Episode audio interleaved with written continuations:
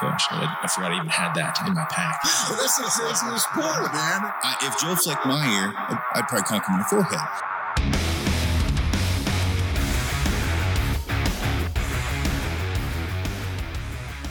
Welcome to KafaruCast, everyone. I've got Frank across from me, David DeAustin to my right, and the great South Cox with Stalker Stickbows to my left. South, how's it going? Well, it's been better from a health standpoint. Yeah, my back is jacked up, but it's on the repair here, so I'm at least I'm not crawling to the bathroom anymore. Yeah, well, that's good. Spinal. Yeah. Actually, before I forget about that, we've been trying to announce some of the different, we're horrible, you know, we don't take sponsors on the podcast, but kind of announce different companies that help us out. So I guess one would be Stalker Stickbows. South, you've always been great to work with and promote us and make a hell of a bow. So I guess this podcast is brought to you by Stalker Stickbows.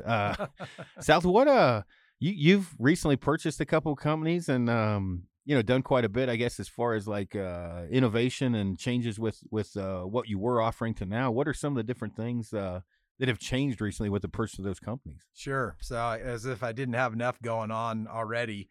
So I guess it was the end of 2020, first quarter of 2021, we picked up Dryad Bows, A&H Archery, bought a new building, remodeled the building, moved. And so the last, 12 months have been pretty insane from a just, being busy standpoint. And then we integrated some of the stuff there that we had picked up from the other two companies into the Stalker line. And then we're working now on bringing some of the stuff that we do in Stalker that weren't offered in the other two companies over in that direction as well. So been a lot going on, but the primary reason that we bought out A&H Archery and Dryad Bows, that they had they both had use of a patent. They were the sole users of the ACS patent, which is, if you picture a tape measure, how it gets, how it's concave in profile versus a traditional bow limb, like a recurve or longbow limb, they're flat in profile. And so on both companies, the first third of the limb is flat, and then the second third of the limb, moving away from the riser, transitions from flat to that concave profile, then maintains that same profile for the last third of the limb. So that basically, stiffens up the limb and allows you to build a thinner, narrower, lighter limb, and then also loads the limb in. You can kind of better control where it loads the limb, so you're able to get a higher efficiency limb, and thus greater speeds for the same draw weight. And so, for instance, our in the Stalker line, just to do kind of a apples to apples comparison, the reflex deflex longbow limb that we offered in our Coyote line, doing the AMO test of 28-inch draw length, and this is out of a shooting machine, so it's not one of these redneck. Oh, I drew her back and let her rip. It looks fast, but shooting it out of a shooting machine at 9 grains per pound, 50-pound draw length, or draw weight rather, we're getting 182 feet per second out of our reflex deflex longbow limb, 188 feet per second out of our static recurve limb. And those are the two limbs that we've been offering all along. And then when we brought that ACS longbow limb over, we're now getting 192 feet per second. So, all for the same draw weight, same arrow and all that, significantly faster from a speed standpoint. Well, you also, so you're offering G10 as well. You just started doing that in the last year or so, haven't you? Yeah. How's that on your tooling? Dude, I hate the stuff, and I've been dragging my feet, for years with it. There's a lot of advantages of it. I mean, it's basically stuff is like, wears like iron, so you can't break it. You beat your truck with it and you wouldn't damage your riser. So from a durability standpoint, it's really, difficult to compete with from, when you're comparing it to a natural material like wood. But it is really hard on the tooling. We use a diamond bandsaw blade for cutting with it, and then on the CNC machine, we have to run our feed and speed, way lower, way slower, and so it takes a lot longer to cut out the handles with it. But we are offering that now in across the board in all of our riser designs. And I've got, the black and the OD green with that, and it has been really popular, unfortunately. So we've been using it a lot. Is it more durable and it's heavier? I know that, right? It's way heavier than, so like one of our completed bows out of, maybe a lighter mass wood would weigh maybe 1.5 pounds to, 1.75 pounds. Whereas these G10, you'll be pushing 4 pounds. Oh, dang. Yeah. So it's a lot heavier. And most everybody, that's used to shooting a stick bow that picks up one of these is just like their eyes bug out when they pick them up because they're just not, expecting it to be so much denser in material. Yeah, you could beat a grizzly to death with one. It's beefy. The thing though is, they are, from my experience talking with bowyers, crappy to on time and tooling. That thing will, like, when the world ends, they'll be like what cockroaches, coyotes and G10 risers. Right. Yeah. I mean, it literally takes me probably 10 times the amount of time to cut out one of these G10 risers, just bandsawing it out to put the different pieces of the handle together, than it does a wood riser because it just cuts so slow. Wow. And then, on the CNC, it's probably 3 or 4 times longer. So, I mean, people come, or I don't know if they complain, but they're like, why does it cost, another $125 for for one, the material's more expensive, shipping to get it here is more expensive. And then just the time and the tooling and it, goes through everything way faster as far as from a wear standpoint on the tools. Yeah. Yeah. It's rough. Well, lead times, things like, I know you're busy as hell. What's going on with that? What are your current lead times? Because I'm sure people are going to ask. Yeah. So right now, we had been running about 3 months, and I think we're closer to 4 months right now. So it's still not too bad. But if you're hunting back east, you could still get a bow in before, with time to practice before hunting season if you put in an order. But if you're hunting, out west where our season's open in August, and pretty tight on a new order getting it before then. Do you have any stock bows, or did you get cleaned out? No, we're actually putting out a lot of stock bows right now. And the stock bows, you're not sacrificing anything. If you buy a stock bow, it's not like they're lesser or anything like that. It's just, the specs are what they are, but they are essentially the same as our custom bows, with the exception that, you're not choosing what draw weight or what wood color or what have you. Yeah. Well, and I suggest a lot of guys, like, if the poundage is there, not to get too wrapped up on the color as much, because I mean, it's a tool. You make a beautiful bow, but I'm like, look, you want to hunt with it this season? You can't have your cake and eat it too. Just buy a stock bow and then have a backup bow and then order a custom one later. And then you have a backup bow. It's kind of my suggestion to guys, especially when they're pinched for time, is there's nothing wrong with having a backup bow. And you can always order the bow of your dreams later. And if the color's a little bit different, at least you have it. You can practice with it and have it for seasons. Right. And then, resale value too is if they, if you put it out there on the used market, you're not taking too bad of a hit too. So you can buy one and then upgrade, down the road, and, you'll lose maybe a few $100 or something, but it's not, not like a compound. The stock bows you make, are they out of a certain wood, like, consistently, or just you kind of? No, it's across the board a lot of times. So sometimes we'll, specifically I'll go in and decide I'm going to build a stock bow, and I'll build it from the ground up. But a lot of times I miss weight on a set of limbs for a customer. So then I'll just build a handle that complements the limb veneer. So they're all over the place with, as far as wood species. So you're still getting a pretty unique package. It's not like it's just like something that's mass produced. You're still getting something that's fairly unique. Yeah. Yeah. I think right now we did a run of action wood bows, which are all, the same color. So right now on our stock bow page, we probably have 6 or 8 bows that are look pretty much the same, but that's generally not the case. Usually they're pretty widely varied. Yeah. Gotcha. So not to get off the subject of that, but we just saw your video of the elk hunt, and we've talked about the elk hunt some. That was the first time you and I had really gotten to hunt together. You're a tough little fucker. How far did you walk that last day? Well, it was somewhere close to 20 miles, yeah.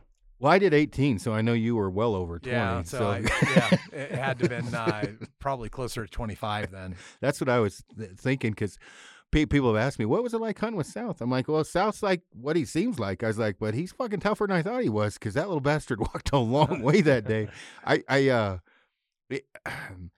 Not to skip to the end, we'll go. That area is a very special place. It's really unique, but it's not a gimme. We were in there 12 miles. Yeah.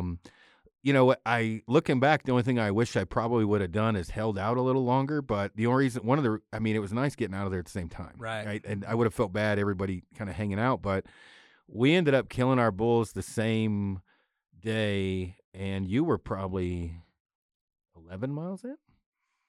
I think we had figured it out. Well, we had a little bit of we clipped a little bit off of the main trail. We had some special access there, but I think it was 14 miles if you were to go to the public trailhead to where we killed our bulls. Yeah, it was funny. So we'll rewind. We had radios to check in, which you failed, by the way. Right.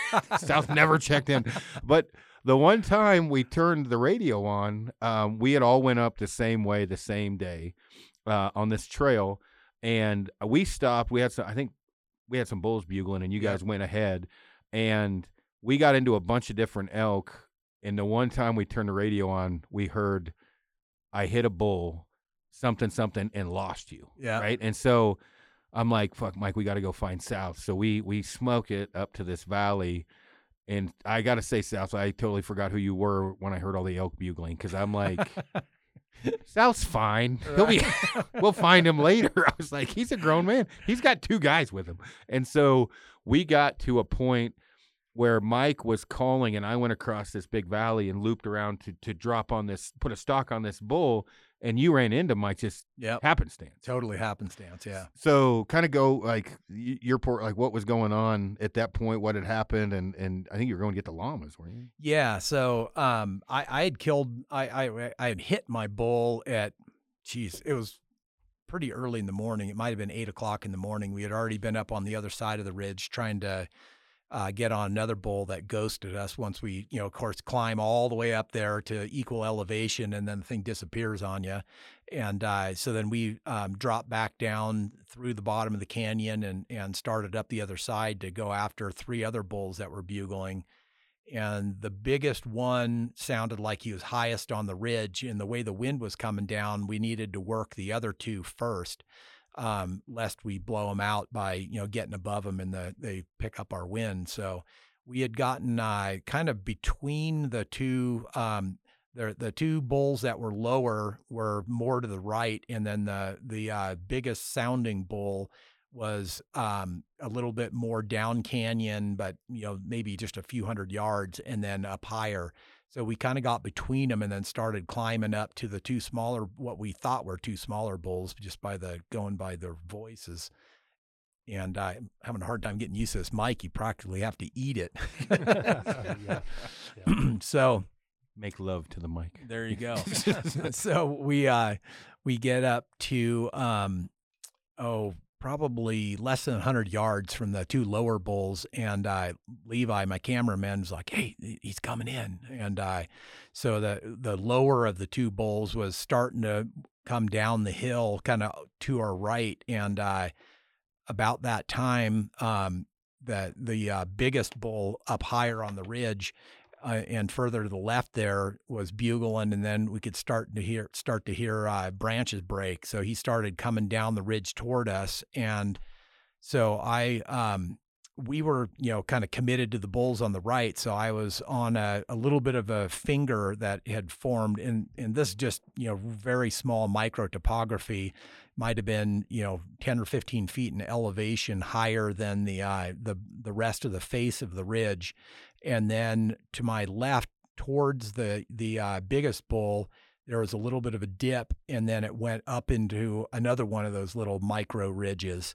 And I didn't know, you know, coming down the hill if that bull that was the bigger one, if he was going to come down on, you know, which side of that little micro ridge that was further to my left. So I just, you know, decided, okay, well, I better go over and get on the, you know, the top of that, or at least near where I can see over the other side, because my caller Mitchell was down the hill maybe 50 yards below us, and he had a cow elk decoy.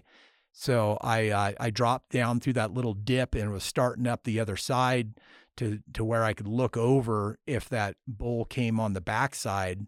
And then as I got towards the top there, I could see kind of over the edge, over the top of it, that it seemed like it was pretty thick. So I didn't think he was going to come that way.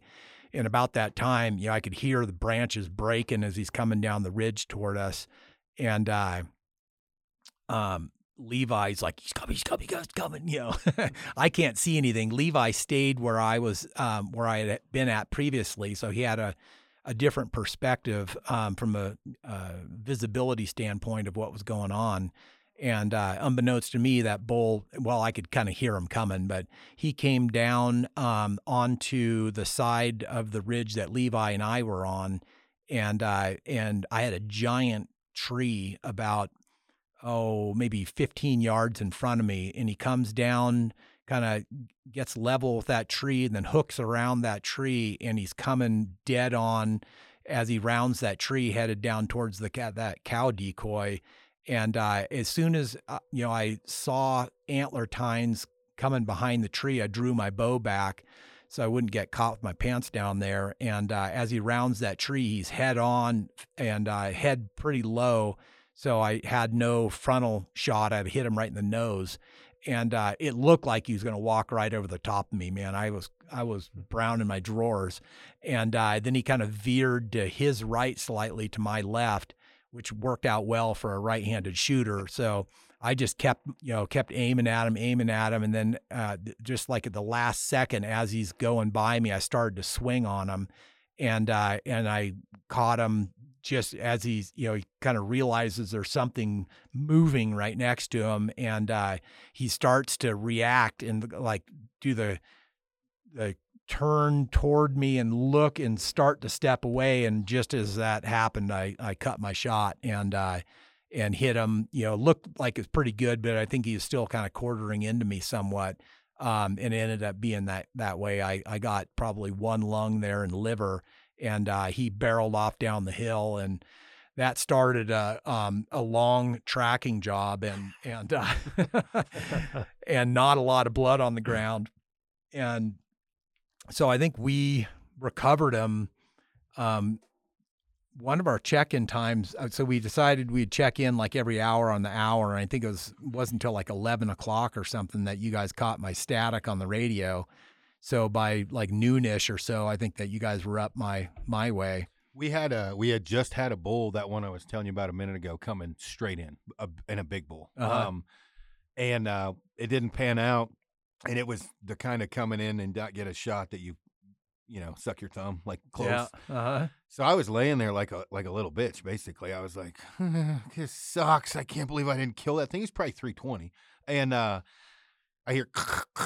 I'm like, holy shit, South turned his radio on. And then that's when we got and we weren't that far from you. We were working our way up to that canyon anyway, so I don't think we could have been, I don't know, 3/4 of a mile or less from you. Yeah. I mean, it didn't take very long to get up there, but I'd like to say that I, you know, wasn't going to leave a man behind. We got into that canyon, and there was elk bugling everywhere, and I'm like, South will be okay, and I'm going to try to kill this elk on the other side of the canyon, and then...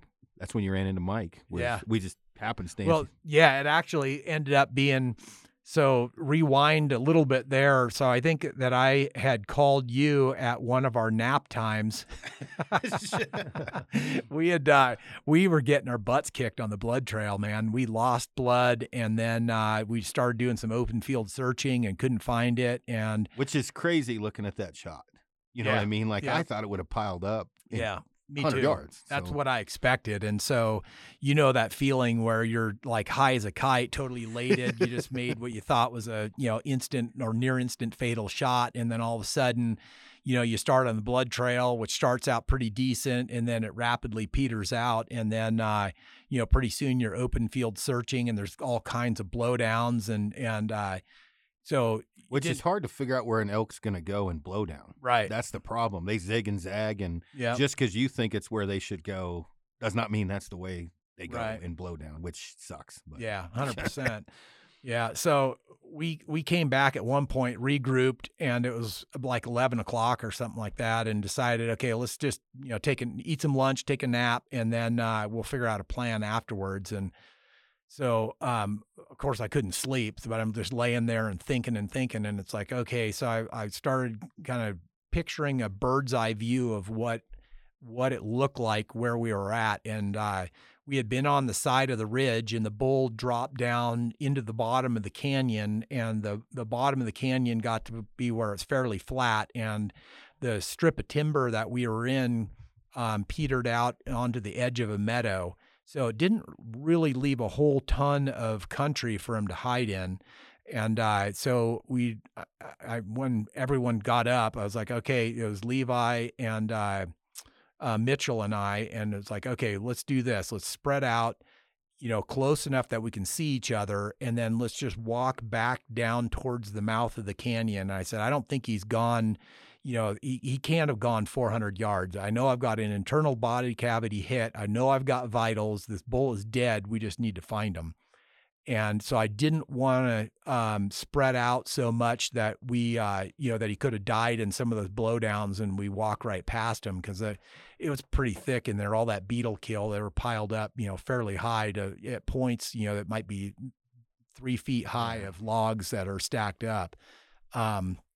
But I felt like that was a pretty good plan. So once, you know, we committed to that, then I felt a lot better, because I had turned on my OnX and, you know, the tracker, and it kind of let it run as I was not blood trailing, but open field searching. And it looked like, you know, some drunk guy on a unicycle.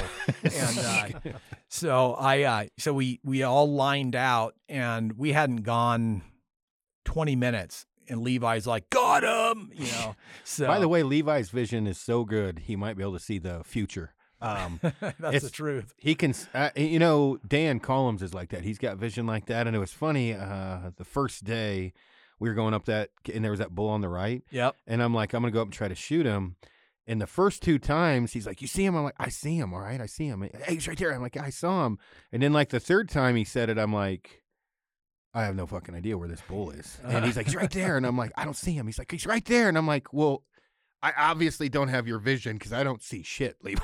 Like, that guy has amazing vision. Yeah, he does. He does. Yeah. So when you guys found the bull, Mike and I were halfway up that canyon, or that, whatever you want to call it. And there was a bull across from us bugling. And I'm like, Mike, just stay here and keep it making noise. I'm going to try and go kill it.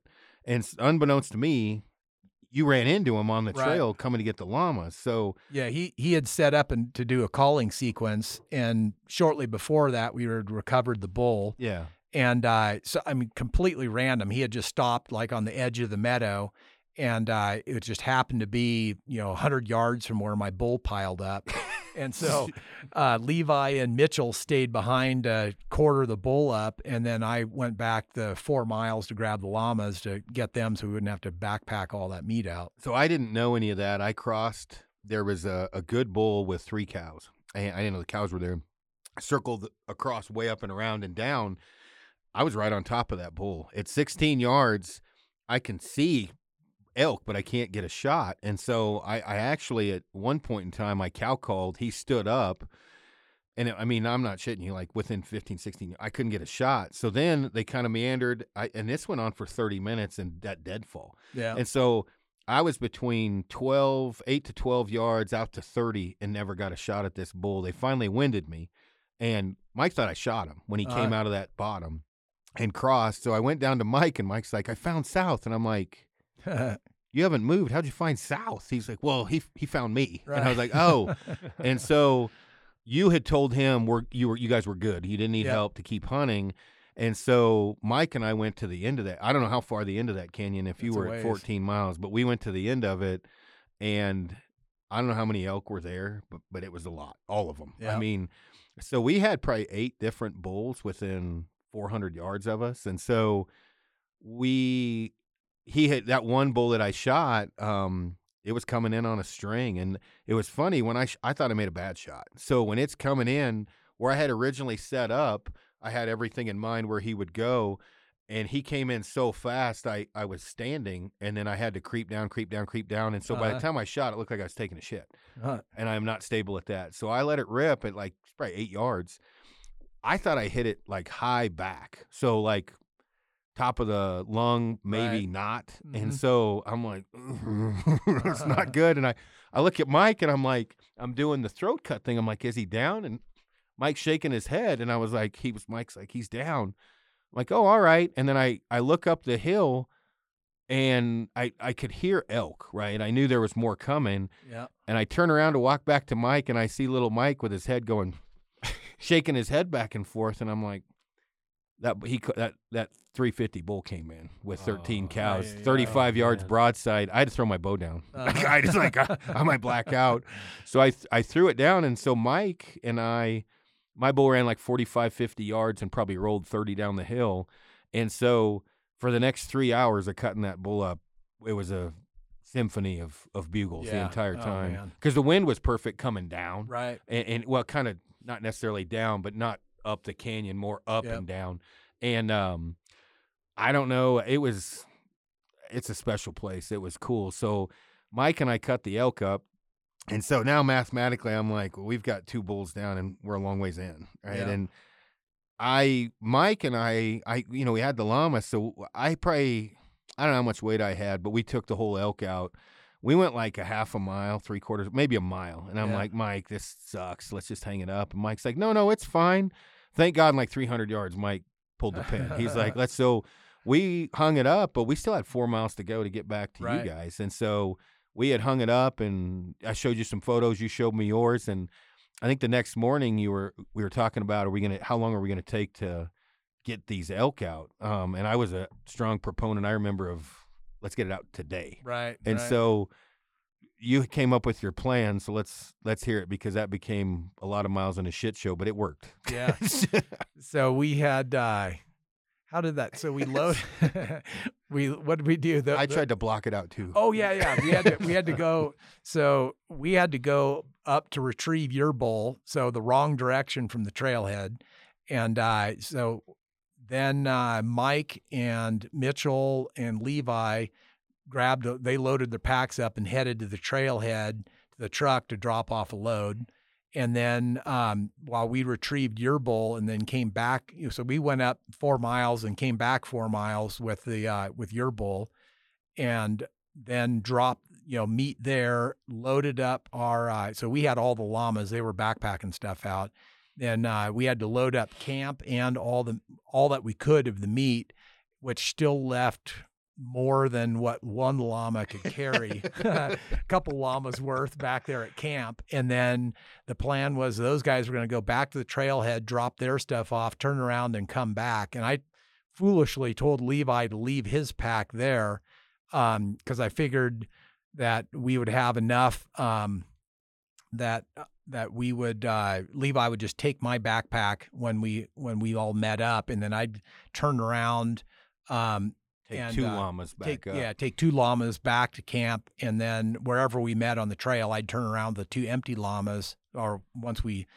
unloaded their stuff onto Mitchell and Mike, then I would head back to camp with 2 llamas. You guys would bring 1 llama back out to the trailhead. Well, llamas don't really care to be separated that much, so you guys, I created some extra burden there by having a llama that wasn't wanting to be cooperative, leaving the other 2 llamas. This fucking llama. So I've got like 100 and some pounds on my pack already, and so we load my rack and some meat on that llama, and he was not having it. Like, he was not moving. So I'm looking around, like, hoping Mitchell or Levi will be like, oh, I'll take it, because they didn't – anyway, they weren't taking it. So I loaded that meat on my pack. We had a scale. We weighed it. It was like 150. I don't know what we had, 4 or 5 miles left. So we did a video. I got to my feet.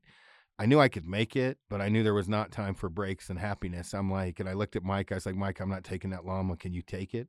He's like, I got it. I'm like, I'm going to smoke it out of here, and I'll come back, which was a lie. There was no way. Once I got like 3-4 miles into this, I was not doing well. So I get to the trailhead, and it wasn't like I was like, you know, just crushing everybody. I was in so much pain. I needed to get this shit off my back, right? So I get to that road from where we dropped the truck off up high, and two guys are driving up the road that new people are – and I'm not functioning like, you know, hey, what's 4 plus 4? Would it take me a minute to answer? So I'm hunched over, and I'm like, hey, can you guys take me down to our truck? Well, we're going to cook dinner. And I'm like, you motherfucker. I'm like, all right. And they're like, are you okay? I'm like, no, I'm not. And so I'm hobbling my way to your truck. And they were cool. So I get to your truck and just lay there for a minute because I'm not happy, and I'm trying to get food. And then here comes Mitchell and, Mike with the llama and Mitchell and Levi. And Mike talked to him, and they took Mike down to get our truck to come up. Yeah. So I think tax, title, and license, I had 18 to 20, and you had to have 23 to 25 that day. That's without hunting, right? That's just getting the elk out. Yeah. So people, you know, I'm like, there's a reason that place is special. That's a long ways in. Like, it's not something most people are probably going to be able – even with llamas, we got the shit kicked out of us. So you guys had 3 llamas? Yeah. So 2.5, next really. Next time you guys will play, maybe plan on, like, 6. How many can you – I think we might plan on horses. What can a llama carry for weight? So, like, a decent-sized llama will carry, you know, in the 80-pound range. Oh, really? That much? Yeah. When you load them with meat, they can carry a little bit more because the weight isn't so far out distributed from the body. It's denser, so the panniers kind of collapse closer in. The way a llama walks is both feet on one side move at the same time, so they kind of get more of a swaying gait to them. That's why, you know, if you have camping gear, it's bulkier and that weight's distributed further from their center mass of their body. So you don't want to load them, you know, with a bunch of weight to one side because it really starts swaying them a lot. But with meat, it's denser, so it's kind of almost hanging more directly below them almost. So they'll do better and can carry a little bit more weight if it's a, you know, more compact load like a load of meat is. The problem is, I just added it up, we had about 675 pounds of gear and dead animal, right? Maybe 7. So figure 60 to 65 a person, and then you probably got, what, 200 pounds of meat off your bull? Yeah, I think it was 220, if I remember correctly. I got 176, I think, out of mine. So we were pushing 700 pounds with 3 llamas and 5 guys spread out over the course of 15 miles. So it was a day. Yeah. I remember thinking, not pumping your tires up. I told Mike, I'm like, Jesus, Sal's a tough little fucker. I was like, he's going to be pushing 25 miles today. And Mike was telling Mitchell and Levi when they were at the truck, they're like, we don't need to rush. We don't. And Mitchell was like, no, we can't leave them hanging. And Mike's like, well, the longer we wait, the closer they'll be to us coming out. Right. And I remember when you, because I followed you out, and it was, no offense, you were the epitome of a Ninja Turtle with a rack on your back because I could not see you. So, and I waddle with heavy weight. You do the same thing. So he's got this giant rack in this huge pack, and it's like I can just see it swaying down the trail. I'm like, he's in as much pain as I am. We're good, right? And it wasn't a horrible trail. I mean, there's obviously ups and downs, but it is far. I mean, it was a long way. So yeah, when you have to put the miles on, it doesn't matter. You know, it's just a grind getting it, and you kind of just have to kind of block it out and think about happier things. Yeah, how long did it take for you guys to recover from that? I went elk hunting the next day with Amy, and it sucked. Yeah, I had some seriously sore muscles. You know, the worst thing to me the whole day, so we sat around camp, you know, got up in the morning, and we built a fire. We sat around, BS, kind of reminisced about it, talked about a plan. We kicked things around. We came up with different scenarios. I don't know how long we burned sitting there talking around the campfire, but what really sucked was we missed the last restaurant in town being open by 15 minutes. Well, it was funny because when I hit the trail, right, I was pulling out whatever food I could find because I was hungry. And Mike and I don't know what, because it was late, right? I mean, we were a little bit ahead of you guys because you were still coming out. And we get to a gas station, and I'm like buying cheese and beef jerky and whatever I can consume and energy drinks, which I don't like to drink at midnight. Well, we have that drive back. In the middle, Amy calls, and she's like, hey, can we go elk hunting in the morning? Because she has it. And I'm like, Mike, what do you want to go? And he's like, yeah, it's fine. So we drive all the way back. We sleep 2 hours and then get up and go with Amy, which it wasn't like we backpacked in or whatever, but the biggest thing on you know, my end wasn't like I wasn't like knees or back or whatever. My feet were fucking sore. Like the fatty pads on my feet are starting to wear out. Are you getting that yet? Yeah. Oh yeah. Every part of me is wearing out. Well, and like when people message me and it's like, it's not a matter of being a badass doing that in a day. Right. I don't want to go back like the miles, right? Like I can handle the weight. I just didn't want to. Like when you left, at least you didn't have a pack on because you were putting on a lot of miles. Right. But when I got that pack on my back and got to my feet, in fact, on the video, you can hear me. I'm like, all right, let's get the fuck out of here. Because I was like, I'm not stopping until we get, again, you go into that zone and then grind. But literally when those people were talking to me, I was probably not the most pleasant man in the world. Sure. Because I'm like hunched over and they're like, how heavy is that? And I'm like, you want to help me get it off my back? They grabbed it off my back and they were like, and then I think that's when they felt a little more compassionate about giving us a ride. Oh, it's not a 40-pound day pack. No. Yeah. No, it was a heck of a trip. But while we got all of us on here, because we all hunt quite a bit, I get a ton of questions and people are always bugging me, like if I get you back on to kind of circle the round table, just as far as efficiency on actually killing an animal in the red zone. And it's not, there's a lot more to it than that. You know, obviously there's scouting, knowing the area, and there's a lot of times you don't even scout, like you don't get a chance to. Yeah. You know what? I've never scouted for mule deer once in my life. There you go. Yeah. And, it's just, you know, I've either lived too far away, which has been the bulk of my life, and would have had to, you know, a day's travel just driving to get to, you know, a trailhead and then hiking in. So it would have been 3 days burned just in transit. And then now that I'm out here in Colorado, you know, I've hunted the same area now since 2011. So I know it pretty well. And I'm not the kind of hunter that, you know, is looking for one specific buck or, you know, a minimum score. So for me, I know there's going to be deer in there. There is every year, and just going to be a matter of how big they are and how many there's going to be. And so it's not really all that necessary for me to scout, at least assuming that I get the same tag, you know, year in and year out. But if I'm going to a new area, then it, you know, is definitely beneficial. But I think that one of the, you know, I love seeing new country, but I think it's kind of underplayed how important knowing your area is. And the more time you spend going back to the same spot, the greater your chances of success is going to be in the future. At least that's what I feel.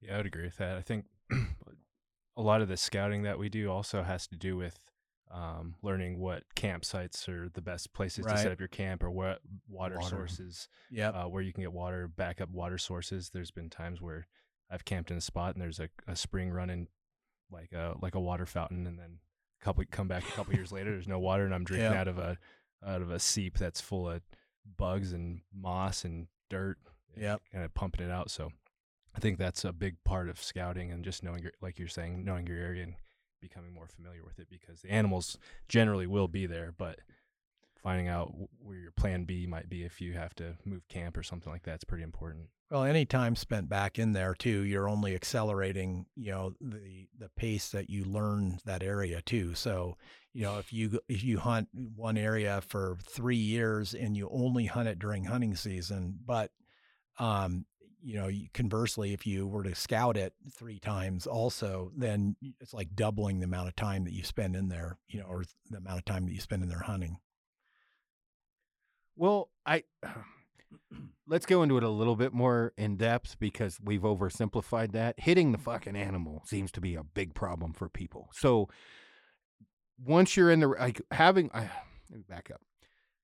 You will go just about anywhere at any time to get to an animal. Would you say that's true? If you see there is a slight chance you can kill it, you're going. Yeah.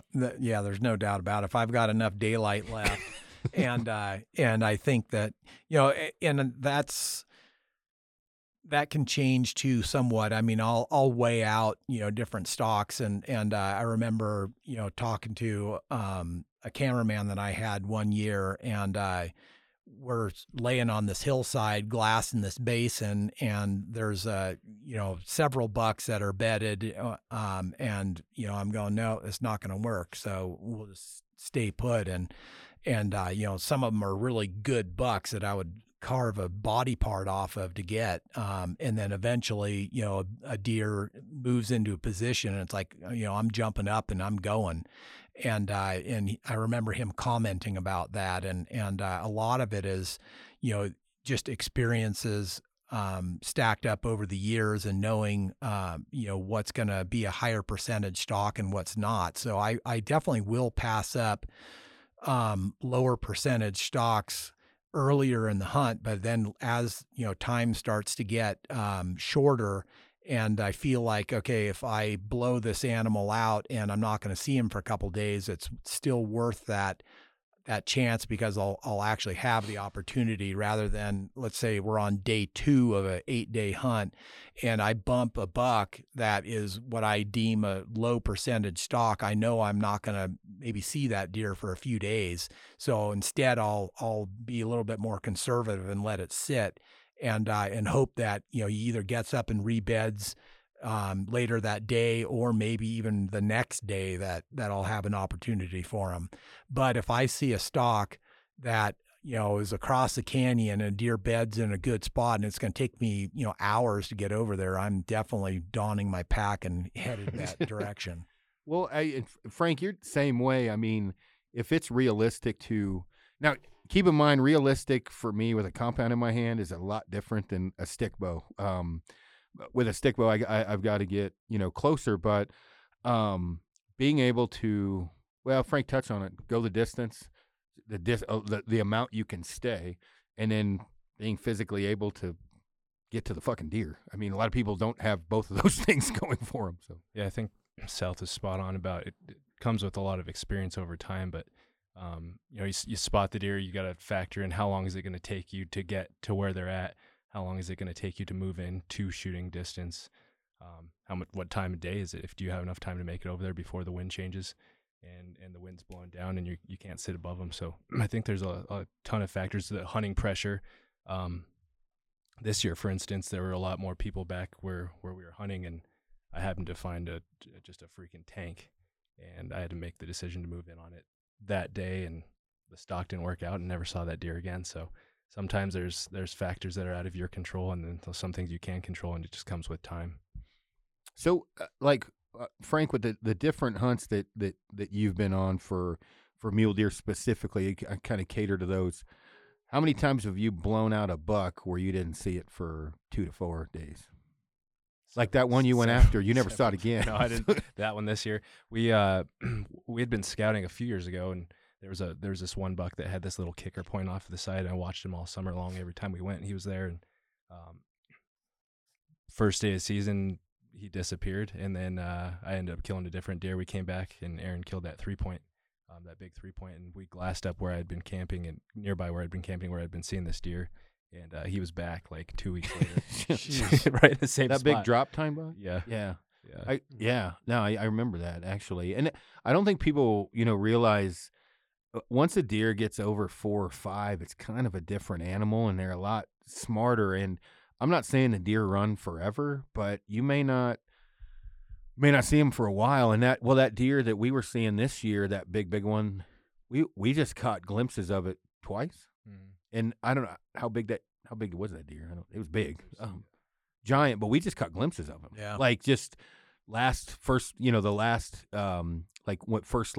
just the last few, or it's first light, but right when you first could see, we just catch him dropping into the wood line, which is almost impossible to kill them. Yeah. And so, things that I think that people really need to, consider is hitting the animal is also extremely important, which people sometimes maybe overlook.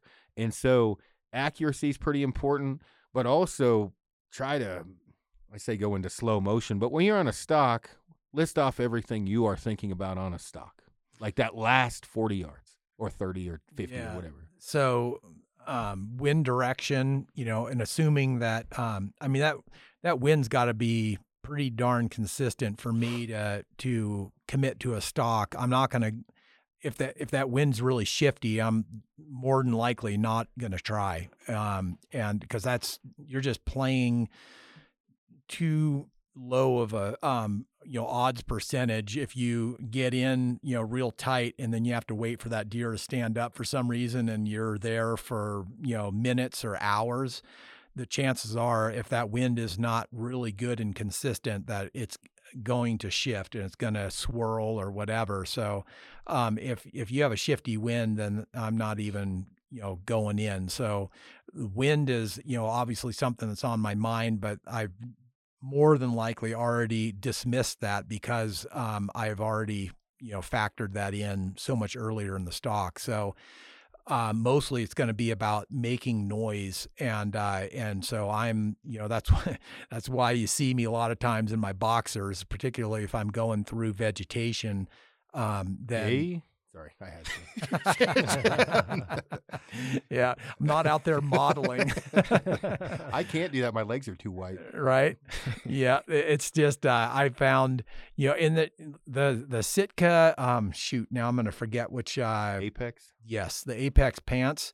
They're pretty quiet, right out of the bag, but you wash them 3 or 4 or 5 times, man, those things are like, they get quieter every time you wash them. They are a really great pant from a noise standpoint.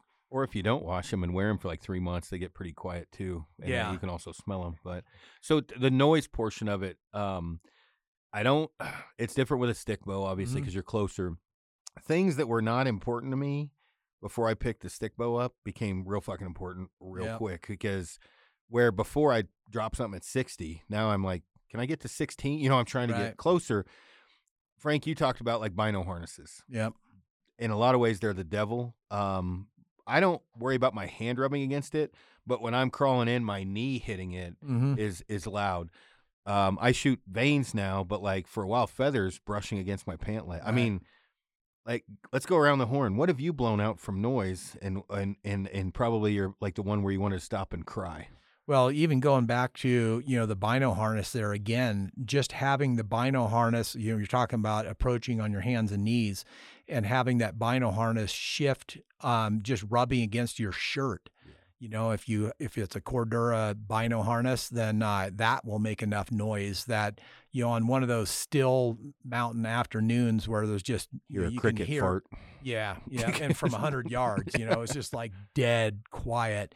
And man, those mule deer have giant ears there, and they use them. But I couldn't begin to tally up the amount of stocks that I've blown and the reasons for having blown them. Having an insole squeak, you don't really notice that. And then on those cricket fart days, you might as well be like, hey, hey, every step. I'm like, Jesus, Frank, you pull your bino harness off a lot for the stock. I usually take my harness off and throw my rangefinder in my pocket and hope that I don't drop it out of my pocket. But even stuff like your release. Clicking your release, and it's like you try to tell yourself not to touch your release, but you do anyway, and somehow you make the trigger go off, and the hook's dangling. It sounds like it's going through a megaphone when that. Any number of things, but even like you don't really think about this till you're actually on a stock and you're in the middle of the hunt. Is just where the orientation of your bow and where you're trying to move through brush stabilizers. You know, you have your back bar, your front bar, and trying to make sure you're not rubbing that against stuff. The arrow on the shelf, hitting the riser, all kinds of people stuff. People laugh because I moleskin a lot. Yeah. Like, yeah, your whole sight window is not a bad idea. Well, the whole, I do from half moon down. So I think yours is the same way. I moleskin the bottom half of my sight window, or my housing, my whole sight window.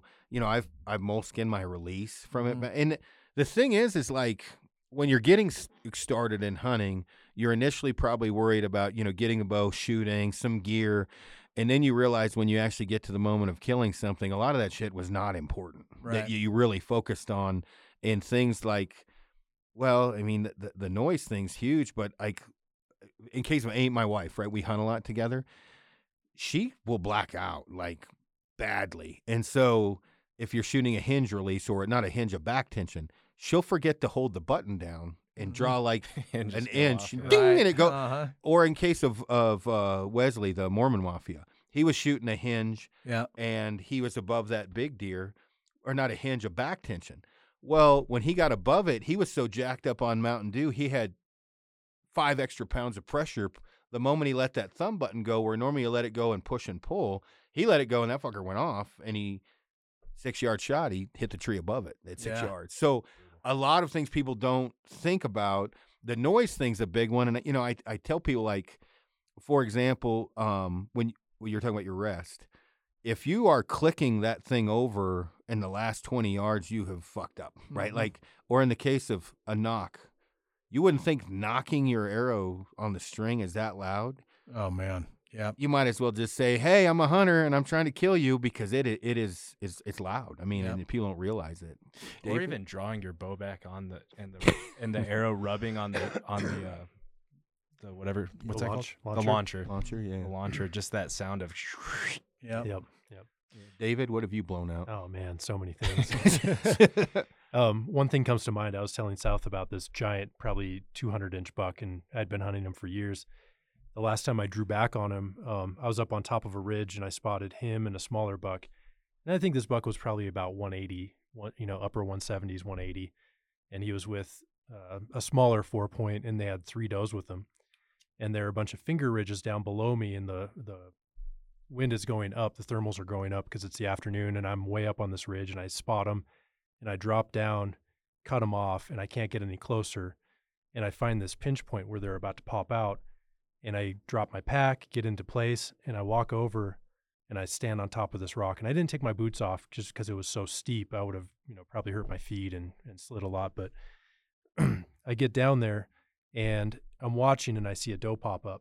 And I have an arrow knocked and I've got everything ranged. Doe pops up, another doe pops up. I see antlers. I'm about to draw back, and it's a smaller buck.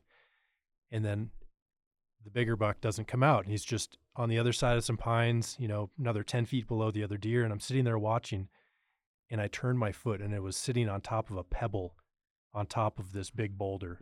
And oh shit, they blew out so fast. I mean, I've had feathers rub against stuff. I've had my arrow flip off, like catch on a twig and bounce off my rest and then hit the sight and the riser. And ting. I've had animals blow out like crazy like that. I had a bull this back in the day. I was shooting a compound. Buddy of mine called in to me, and I was like in the middle of the flat, wide open, and I had, there was some heavy fog first thing in the morning, and this bull came in out of the fog, comes out. I mean, just like giant bull, totally majestic, comes out of the fog like a movie, and we're up on top of this mesa. And grass, ankle high. And so I jumped into a bush, and luckily the sun was rising behind me. So I was, silhouetted there from the bull's point of view. And my buddy was behind me, and he had one of those Montana elk decoys. So it was a perfect opportunity from that standpoint. That bull saw that cow decoy, and then his body posture completely relaxed. And he just came milling in to me. And this is back when those when the drop away rests had first come out, and so I had super tuned mine so that it would come up there the last possible second, And so I as this bull comes in and then starts to turn broadside to me at about 30 yards, I draw my bow back, and the bottom blade on my 3-blade broadhead was, you know, perfectly down, and it caught the end of my riser just as my rest was coming up and pulled my arrow off the string just as I get back to full draw. So I'm at full draw and the arrow's falling down my limb and down, you know, between my bus cables here. And this bull's broadside to me, just totally oblivious to what's going on. And I look down, and so I let my bow down. I reach down as slowly as I could, grab the arrow, knock it, clip my release back on, start to draw. And then I was like, wait a second, if this happened once, it's going to happen again. So I let back down, unclip my release, push my arrow off the string, spin it at 180 degrees, clip my, you know, re-knock it, draw back again. And then now the bull's, you know, moved to my right for a right-handed shooter. So I've got to awkwardly turn my body. As I do, I'm wearing a Spandiflage head net that I just cut the holes in the, you know, for the eyes. And I get back to full draw and I look, and my right eye is covered by the Spandiflage head net, so I can't see. So now I've got to turn my head, like pull my face away from the string, cock my head like I'm looking down a knot hole, and then look through my peep, and I managed to get my shot off. But it was like a complete debacle there. We were just talking, I was talking to the guys from Sever Broadheads Mechanical earlier, and I not bashing on different broadheads, but there's a few on the market that they'll open up relatively easy. Uh-huh. And twice this year, clients, you know, that they get you know, caught on brush or whatever, right. You don't know, and then the guy goes to draw it, and like I'm looking and I'm like, man, that blade's way out there, and then it hits the front of the riser. Uh-huh. The one dude dry fired his bow because I'm like, man. wait. Well, he's in the I'm gonna kill it. What happened? I'm like, yeah, bro, your shit fell off, you know, whatever. And so people, you know, you don't, hard to mock up that, right? Mm-hmm. But when you're getting I guess what I'm saying is anything that can go wrong eventually will go wrong in hunting. So it's not just noise, you know, like obviously when you're going on a stalk, you're looking at its tine, seeing what it's doing, especially when you're pinned down behind it, breaking limbs, all this stuff. But then like, a lot of guys that don't realize, like you're used to drawing your bow super smooth, stick bow or compound. Right. Put an animal in front of you, guys get string pinched, and then the arrow becomes a projectile 90 degrees off the string, or with a compound, boom, boom, and it's bouncing up and down. And so you really, you want to try to mimic that as much as you possibly can. I don't, have you had any issues like that? I haven't heard you talk about any, but. Like drawn back too hard. Yeah. I feel like with earlier bows that, you know, the ones that like you'll dump over when your cam, the string rolls over, you'll pop into your back wall and then pop right back out because that's the worst. You kind of get that recoil off of that. So yeah. I've had that happen a few times before. Yeah. So when guys, like a ton of different questions, campsites, like it's hard for me to tell anyone over the internet where they should camp because it's so situationally dependent. Not in the basin you're hunting. Yes, I believe we've said that with some 4-letter words hooked onto it. I try to stay far enough away from the elk, the deer, whatever, to where I'm close enough to where it's not a huge burden to get there, but I'm far enough away where noise and scent isn't a problem and there's water somewhere. That's kind of what I look at. After that, I can't tell you where to go. I'm not hunting your area. I don't know your area. None of us are. And, you know, to me, it's relatively common sense. Don't camp in the basin, even when there's water there. If you have to drop down to the basin to get water, at least you're still hunting. If you camp there, I'm certain you will not be hunting those animals anymore. They're going to run away. So you may have to do a little extra work for water, but camp a safe enough distance for noise and smell. Buy water that's close enough to where you don't have a 2-hour hike to get into your hunting area. That's about the best advice I can give. But you guys throw your 2 cents in. I'm gonna go pee pee. So I like to camp as close to where I'm hunting as I possibly can, just to have as much sleep as I can, and then to burn as few calories as I have to get there, and up to where I'm gonna glass. And ideally, like if I'm in a spot where I'm going to glass from in the morning, where I can easily hop from one ridge to another, one basin to another as quickly and efficiently as possible so that I can cover as much ground, then that's where I'm going to camp. And I'm kind of thinking back as Aaron was posing that question, kind of as to like the last handful of campsites where I've been hunting. And generally speaking, they're, you know, within a quarter mile of where I'm going to be glassing in the morning. And usually on the backside of a ridge or a canyon of where I'm going to be hunting or planning on glassing in the morning. So that's typically, I try to get, you know, within a quarter mile or so of where I'm going to be hunting. Yeah, I would agree with that. Yeah. Usually about maybe a 20 to 30 minute max hike to where you're going to glass the next morning or what have you, but definitely don't camp at the top either. Something people forget about, and then lightning strikes and gets a little interesting. Yeah, there's some people that really have different. Everyone's got their own phobias, I suppose. I've certainly been in some lightning storms that light up the tent and all that. I don't know what the what kind of odds there are of getting hit by lightning, but probably I don't know where it is compared to getting mauled by a bear or hit by a car. Really.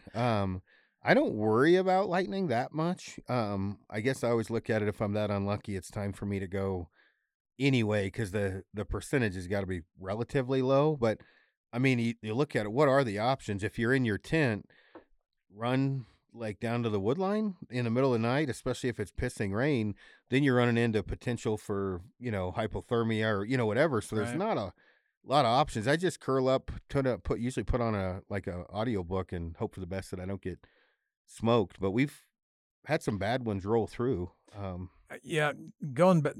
Sticking with that lightning there, I remember packing out, 3 years or so ago from the high country, and we were about halfway back down to the truck from 12.5 and in the timber for quite a long time, and came across a tree that was still smoldering from getting hit by lightning. And to think that you're going to drop 1,000 feet into the timber and be okay isn't necessarily, I mean, you're probably lessening your odds of getting hit by having a whole bunch of trees around versus being, stuck up, on top of a knob or something. But it can, the lightning just shows you the lightning will strike at lower elevations there as well. Yeah. Yeah, it will for sure. One of the, we were talking about earlier with the stalking and the red zone or whatever else, I'm probably more aggressive than I, should be. Some people are more patient. I don't know, Frank, you're probably happy medium. I wouldn't say you're overly one way or another. I've had better luck being aggressive, but I think that you have to have maybe a little bit more. You're probably going to blow more shit out initially, being more aggressive, until you learn when not to be aggressive. I can't not be. I'm really bad about that. Now, once I see a deer, if I have to sit above it, I will, but even then, I'll throw rocks to stand it up. I guess for people listening in, it's kind of a personal thing. Like, if you're not an aggressive person, you're not going to make yourself be an aggressive hunter. But I would say that if you are aggressive, and you're kind of aggressive, how much shit did you blow out being aggressive before you got the handle on it? Well, here's my take. I've blown out a lot. Here's my take on this, though, because I think that if you're super patient and, let's just look at this from the beginning hunter standpoint, right? Who doesn't know whether they should or shouldn't go on a stalk. You're kind of trying to, without the experience, you're sitting there looking at all the conditions and you're trying to weigh out, okay, is this that high percentage stalk? Should I go or should I wait for a better opportunity? I'm going to tell you that you should go, because you're going to learn a lot more.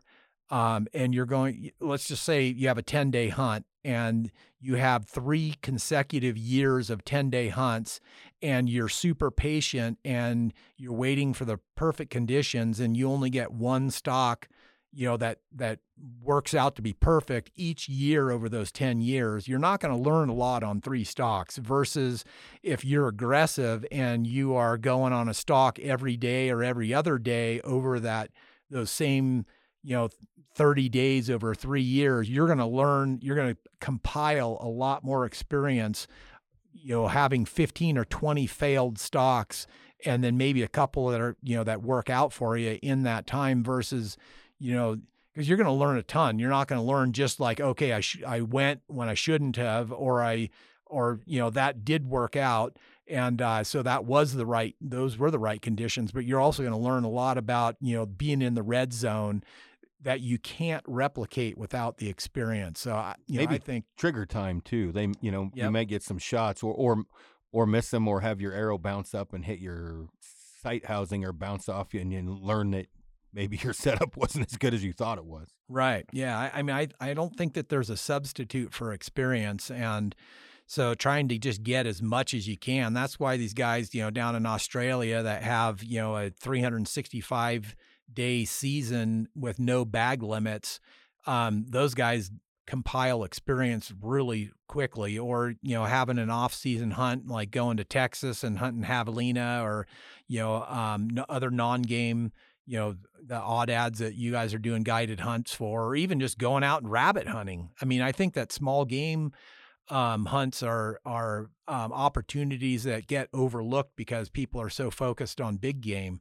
you know, turkeys in the spring or whatever. They're, all these animals are, you know, relatively wily, and you need to utilize some hunting experience there in order to be able to get a shot or get one. So I wouldn't, you know, just going out there and shooting ground squirrels, it can be, you know, learning experience there. Well, recently, and I hope my wife doesn't listen to this podcast, but the experience, the trigger time, we were with Rotier, and we had a bunch of rifles because we got her just to shoot, right? Mm-hmm. We were talking about target acquisition, like, you know, the difference from inside of 50 or 100 offhand to dropping down to resting on a knee to farther shots, and we kept relating it to archery, right? Yeah. Just trigger time.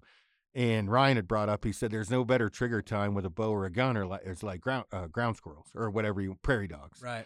Rabbits, whatever. Well, you guys know Amy well enough. She can get pretty spun up pretty quick. And so, you know how guys, like, you hear they have like male, like they can't get an erection. They have like in front of a woman, and then they have like, what do they call that? Performance issues. Amy has that drawing a bow. Like, she gets a turkey in front of her, she can't draw her bow, and she'll draw that bow 100 times. Put a turkey in front of her, it ain't coming. So we call in like 3 big toms, and they're like from me to Frank, and, you know, I'm like, kill them, shoot, and she literally looks like I just kicked her dog with her head down. She's like, I can't draw my bow. What do you mean you can't draw your? You know, she draws it all the time, right? I'm like, so it gets out at like 25, and she takes a shot, she doesn't hit it. And so now she can't, so I'm like, I'm going to kill it. So I grab my bow, I'm like, range it. She's like 38. And I'm like, no, it's not 30. She's shaking. And I'm like, for fuck's sake, honey, it's a turkey. So anyway, I end up getting one, and we see a lone bird, and perfect, you know, he all by himself looking for love. We run down, set up a blind, throw a decoy out. A bird comes in on a string. She misses it by 3 feet at like 9 yards. And I'm like, calm down. She's like, what? And I'm like, calm down. And so bird comes back again, because it doesn't, her bow's quiet. She's shooting my arrows. So she's shooting a 500 grain arrow out of a 40-some pound bow. And I'm like, calm down. Draw your bow back again. So bird comes back in. She misses by at least 3 feet again. She's like, I feel like my shots are good. And I would look at her. I was like, who the fuck are you kidding? You didn't miss by 3 inches. You missed by 3 feet. I'm like, breathe. Okay, breathe. Well, now none of this is helping. Like you've talked about it. Your second shot is not a good shot, right? You're all spun up. Right. So the bird comes back out, and I'm like, breathe. Okay. So we've got the drawing the bow down. Now we just need to hit the thing. Well, so I've been trying to explain to her a slow-mo video what she does, because it's this. I mean, she just wings her arm over to see if she hit it. Right. But I think before she's even hit the trigger. So now it circles around. She just draws her bow back, I guess, for the hell of it. I'm like, no, wait, because she's going to be at full draw for 7 minutes. At this point, I'm like, let's down. And I cut on the slate call, and it's coming. And I'm like, draw. So I can see her. She's getting ready to I'm like, wait. And I'm like, it's coming to the blind. And so she ends up like 5 yards pinwheeling this turkey. My moral to that story is, if you got to get that experience. You're not going to get that without animals in front of you. She's getting better and better, but like we get clients, you know, down there that haven't hunted a whole lot. Like we're in Texas for sheep, and that's all spot and stock, and it's all day, like over and over. Now you got to deal with 50 eyeballs. You know, there's a lot of sheep, but it's amazing. You'll get up to a guy that gets up to the edge of a cliff. He hasn't knocked his arrow, and I'll forget because it's assumed that you have an arrow knocked, and I'll be like 17, kill it. Click, and I'm like, oh, I fucked up. I didn't tell. Things like that are what you'll learn, like on those stocks. And not necessarily, the other thing, too, is what you can get away with. Like, well, you've talked about this before, guys like creeping in from 400 yards out, and it's like, dude, run. They can't, you know, talk about that a little bit. So, yeah, that's one of those things where when I'm sitting in a spot and I'm glassing deer, and as soon as I see something, then I'm... You know, immediately I go into mode of like, okay, you know, even if that deer is just up feeding and I know I'm not going to stalk him in that position, I like to start to think about how I would approach that deer. If, you know, let's just say it bedded right there, then that you start, you know, getting that kind of mindset going. And my typical stalk that I like to do is put something large, like a ridge, between me and whatever I'm stalking, something that's going to obscure their vision so that I can move as quickly as I can to get as close as I can before I have to go into that, you know, the last 100 yards or whatever that distance might be, getting into that stealth mode. Because the longer that deer stays there, or I should say, the longer it takes you to get over into the red zone, then the greater the chance, you know, the more of a chance that deer is going to have to stand up and get up, you know, move or rebed in a different position. And then you might not have a shot opportunity versus, you know, if you take a, you know, that's looking at between taking a long time to get there versus covering that distance as quickly as you can. And this is where, you know, getting into mountain shape pays dividends, because you want to get there as fast as you can, and get in as close as you can. And I've seen a lot of guys that just take, like, they are trying to be quiet from half a canyon away. And it's like, no, you need to hustle. You need to be covering ground and getting over there and getting in tight so that it doesn't take you an hour to get into position. It takes you, you know, 20 minutes or something, any minute that you can shave off. There's so many times that I've gotten in close on a buck and then had him stand up just as I got, like, within range. And had I not been hustling, I would have never gotten a shot opportunity. Yeah. I don't know, Frank, you want to dive in on any of that? Obviously, you're hunting pretty rough, you know, terrain or whatever. Like, when you are you, I mean, you're just hauling ass walking. You don't really ever run, but I mean, you're just smoking it as far as you possibly can to a designated point that you choose to drop your pack or your harness or whatever. Yeah, I totally agree with what South's saying. Using the topography to your advantage is huge, but yeah, you definitely want to hustle it up. I guess I would enter, like, stealth mode, like you said, at about 100 yards, drop my pack, take my shoes off, take my harness off, and then start sneaking in. And then from there, my mindset is, if I can hear myself walking, then that's too loud, basically. So you got to enter that stealth mode. And for us being compound shooters, you know, I feel pretty confident usually at about 40 yards where I'll stop and set up, maybe 30. But for you guys have it way harder than we do. You guys are sneaking into 10 yards sometimes. I may not this year. I'm liking that compound. I don't know. I think, though, that when you drop your drawers, right, you're not doing it for fame and glory. Pants are loud, right, and skin is quiet.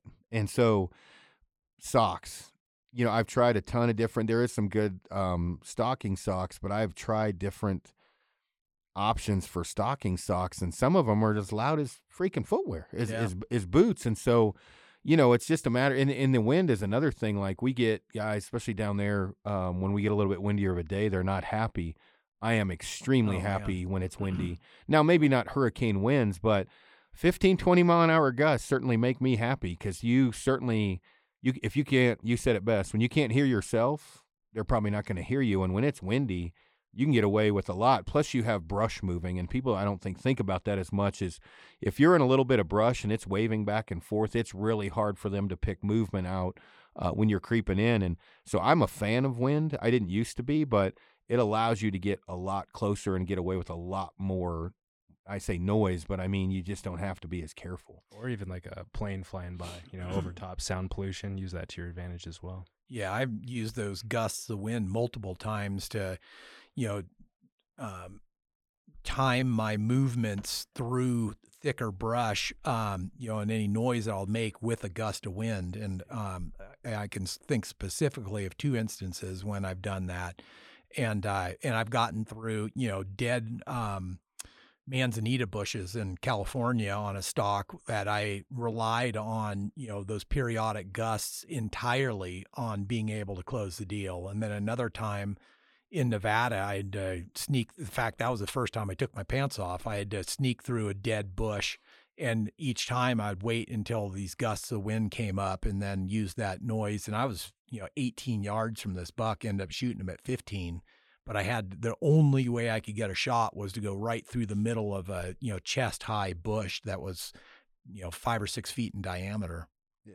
Well, when you like with the, well, that one I shot with you, that first buck I shot with my recurve, I don't know how, it was a few feet away. The only thing that saved me is we had gusts, and every time a gust would happen, I'd take a step, and then I'd wait a little bit, another gust, take a step, and then it was actually funny because when I went to take my last step on the rock to shoot him, the gust blew me off the rock back down, and I was worried when I landed it was going to make enough noise, but it was so loud he didn't know. And when I got on top of him, the way I was sure that he didn't know is my broadhead was between his arrows when I drew back, and so I'm like, I thought maybe he was playing possum if he had heard something. And you watched the whole thing. I was probably 5 feet from that deer. Never would have happened with a compound. That was my first. Yeah. Deer with a stick bow. Yeah. When I got on top of that rock, I was literally like panicking of like, where do I shoot it? I can't believe this happened. Is he going to see me? And my shadow almost crossed his eyes where I knew he'd blow out without like a mountain lion or something.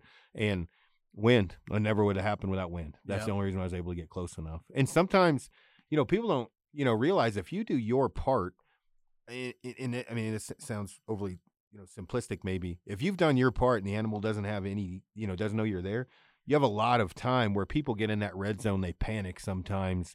You got the little devil on one shoulder saying, shoot, shoot, shoot, and the little angel on the right saying, calm down.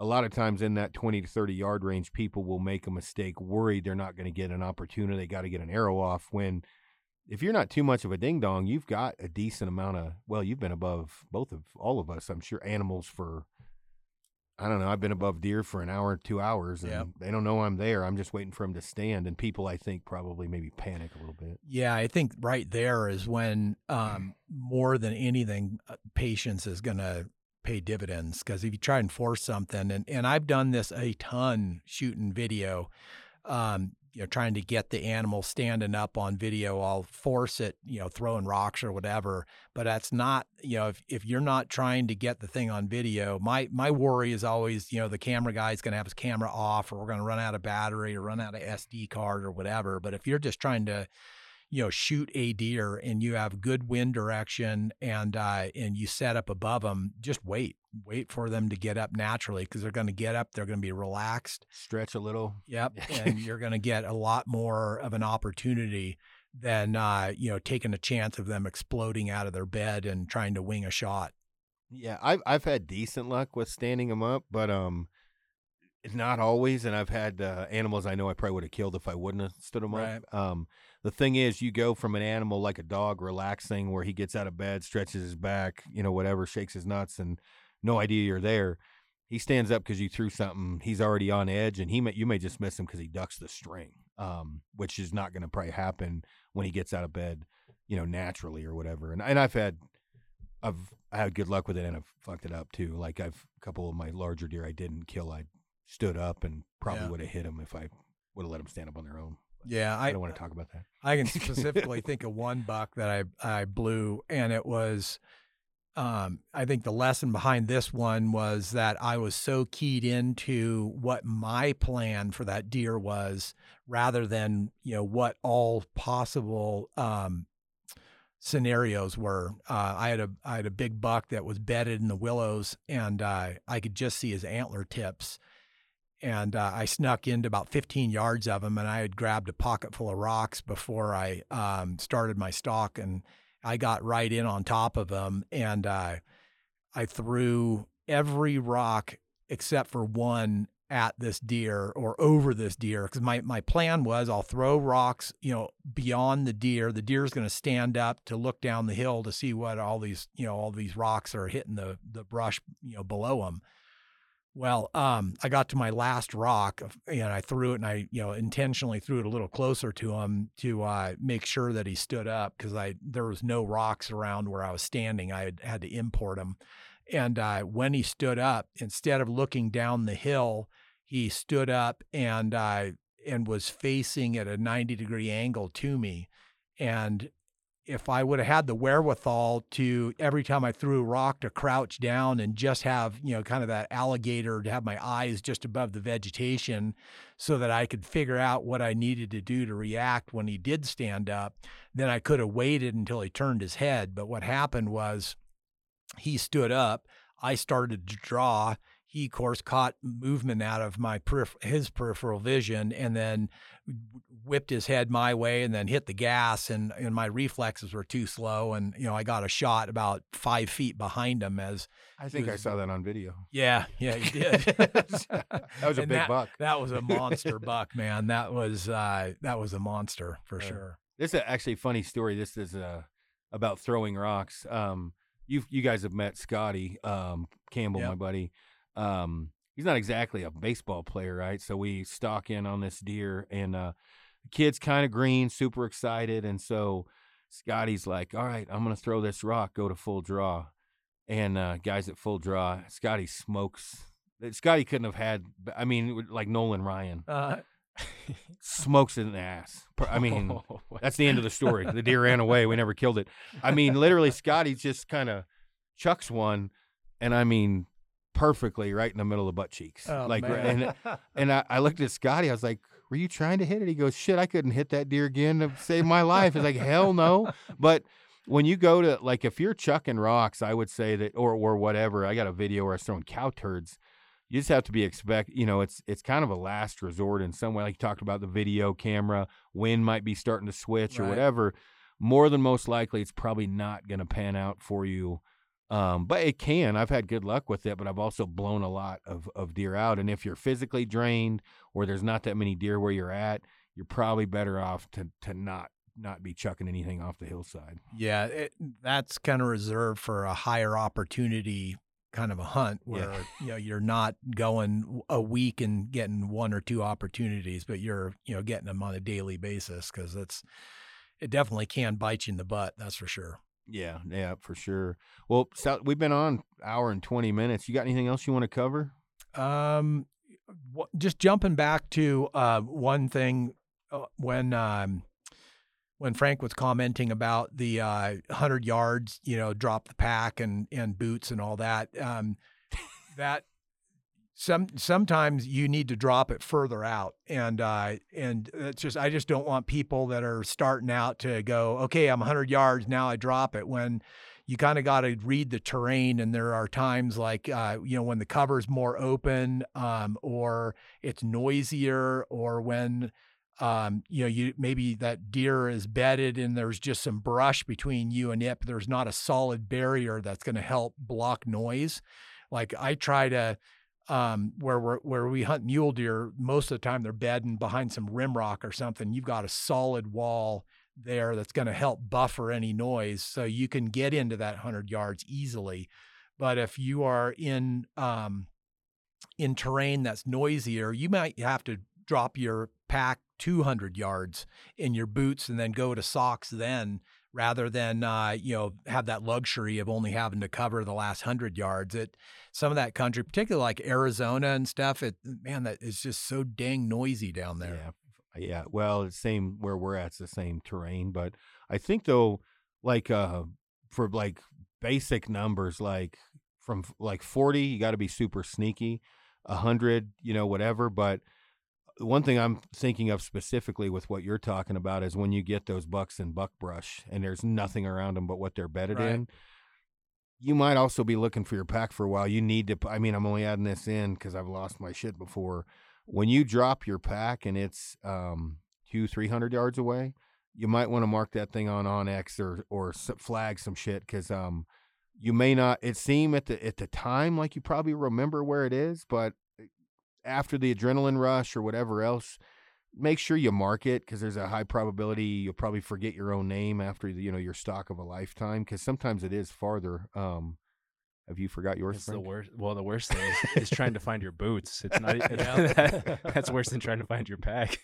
Yeah, I'll generally, when I take my boots off, I'll take my blunts out of my quiver, my practice points, and then I'll stick them straight up, in my boots there. Yeah, fletching up there, and I've got pretty bright fletchings, so I can see them for a ways. Yeah, I just going back to all the things you've done right and wrong. Sometimes for me, it's just a matter of maybe a mobility. So it may not be they'll hear me pull the pack off, but it's just easier to not have a pack on, and that big S drainage. Looking across by where I shot the 3x3, I hit this S drainage, and actually Wes was on the other side watching me. When I hit it, it was just convenient. There's this big drainage to drop my pack to come back to it because I had a pretty technical stock. I look for my pack in a when I say a drainage, it's what, as wide as this? Pretty hard to not find your pack. It turned out being pretty hard to find my pack. Uh-huh. I literally, after looking for like 20 minutes, I glanced back at Wes, who's a mile away, and I can see him stand up and go walk downhill doing this. And I'm like, it's below me. So I walk like 100 yards down. I still don't see my pack, and I look up. Wes does it again. Uh-huh. I was I'm technically an expert. Right. That doesn't mean shit. Like I literally was 250 yards above my pack where I first hit it to find it. I would have found it, obviously. I mean, a little bit of effort walking up and down it. But let's rewind that. Fog comes in, rain comes in, storm comes in, you're cold, you're wet, you're hungry, there's no light, it gets dark. Shit, at least I could see Wes, add all those things. It doesn't mean you're not going to find your pack, but you're certainly not going to be real happy on your way back to, base camp or whatever. So try to be smart about that, not just on killing an animal, but also not getting yourself into trouble. That deer that we were just talking about, I shot a few feet away. I lost my boots twice on that stock. You've lost yours overnight once, haven't you? Yeah. Yeah, it happens. Yeah. Yeah. And I mean, you don't think it's going to happen, but fog, just like losing your stuff, but particularly when you factor fog in, like I've lost my camp and couldn't find my way back to camp and used OnX and it didn't have it marked, but just, I had no idea where I was in this basin. I was so disoriented because of the fog. So, I used the locator of, the pin showing me or the dot showing me where I was. And then I, was like, okay, I know where my camp is, even though I didn't have it marked, but the fog can be totally disorienting and you don't often get the chance of, or the opportunity to plan for it. But, marking your stuff on your GPS, whether it be your pack when you left it, your boots when you left it, or your camp, and because you might be coming in back in, in the dark to find it, even if it's, a stalk early in the morning. Sometimes those, particularly if you're chasing elk, a lot of times those things will drag you way further than what you had intended or wanted. And it's a funny story, and this predates probably even GPSs. My friend Lon Lauber was telling me a story about hunting up there in Alaska, sheep hunting, and he had taken off from his camp glassing, and then during the time he was out, the fog rolled in, and it was pea soup. He couldn't see anything, and he said it got dark on him, and he spent hours and hours wandering around the top of this mountain trying to find his tent, and finally just decided screw it. Sat down, didn't have a stove with him, had a freeze dried with him though, so he just kind of tried to rehydrate it. So he's eating cold, crunchy, freeze-dried food, sticks his feet into a marmot hole and sat there and shivered all night. And then next morning the sun comes up and he's 50 yards from his tent. That nearly happened to John Pinch and I on Mount Baker on a goat hunt, fog. So we crossed a glacier, went on this stalk, fog comes in, and we're on a big plateau. I mean, you couldn't not find this plateau, just go up. Yeah. yeah, that doesn't mean you're going to walk into your tent. So as you people know, if you ever walked in fog, the headlamp actually hurts, right? It's shining off the fog. So I've got this badass, what the hell's that one, Zebra headlamp? Like, I think it was like 2,000 or 2,000 lumen. It didn't matter, right? So we're walking around. We cross this glacier, make this huge climb. We're on the sand. I'm like, home free, I can eat now. So like, I don't know, 30 minutes into wandering in circles, I'm like, John, did you mark it? He's like, no, I thought we'd find it. So it probably took an hour and a half to find it. The only way I found it is I caught a glimpse of the guy outline that was reflective. The next morning, literally, there's tracks circling our camp, and we're not in it because it's just two little tents. Yeah. And that would have been bad because it snowed that night. Man. Like, it would have been rough. And so marking your camp some way, whether it's on, OnX or your GPS or even your watch, at least you can, get close, coming back because, my navigation, I could have plotted out a 10-digit grid to know exactly where I was. It didn't matter. I didn't know where the fucking camp was. Right. So I know where I am, and I'm still lost because I didn't have that camp mark. So marking that is a huge one. And I've definitely started marking my pack when I'm solo and going on a longer stock a little more often than I used to, because I've lost my pack more than I say lost. I've misplaced it for an hour and a half or 2 hours. Right. And that, man, there's nothing when you come dragging your butt back up the mountain from, 1,000 or 1,500 foot drop in elevation, you get back up to your pack or where you thought your pack was, and all you want to do is get a drink and something to eat, and then you have to spend another hour or something looking for it. Or almost even worse, you leave your your boots and you think you know where they're at, and then you're wandering around in your already tender feet trying to find your boots, just walking in your socks. That's miserable. Those are the things, though, like you were talking about, going on multiple stocks. Those are things that'll help you remember, doing it. Because until you screw that up, we can say it, but until you're wandering around like an idiot for an hour looking for your shoes, it really doesn't click in as well. It's kind of like touching the hot stove. Yeah. Until you touch it, you really don't know it's hot for sure. So yeah. Anyhow, well, cool. Well, it's been an hour and a half. We should probably hop on the mic. I get to go home and pack some more. So you guys got anything to add? No. Well, South, appreciate everything. Hopefully we get to hunt elk again. Yeah, I'm crossing my fingers. I didn't get my goat tag, didn't get my sheep tag, didn't get my moose tag. So I know what I'm not hunting this year. Yeah, no kidding. So cool. Well, hopefully that'll pan out. And then, other than that, man, appreciate the support. Check out stalkerstickbows.com. Yep. And, you have a plethora of things to look at. So a bunch of different options on there. So, righto. Cool. All right, everybody, take it easy.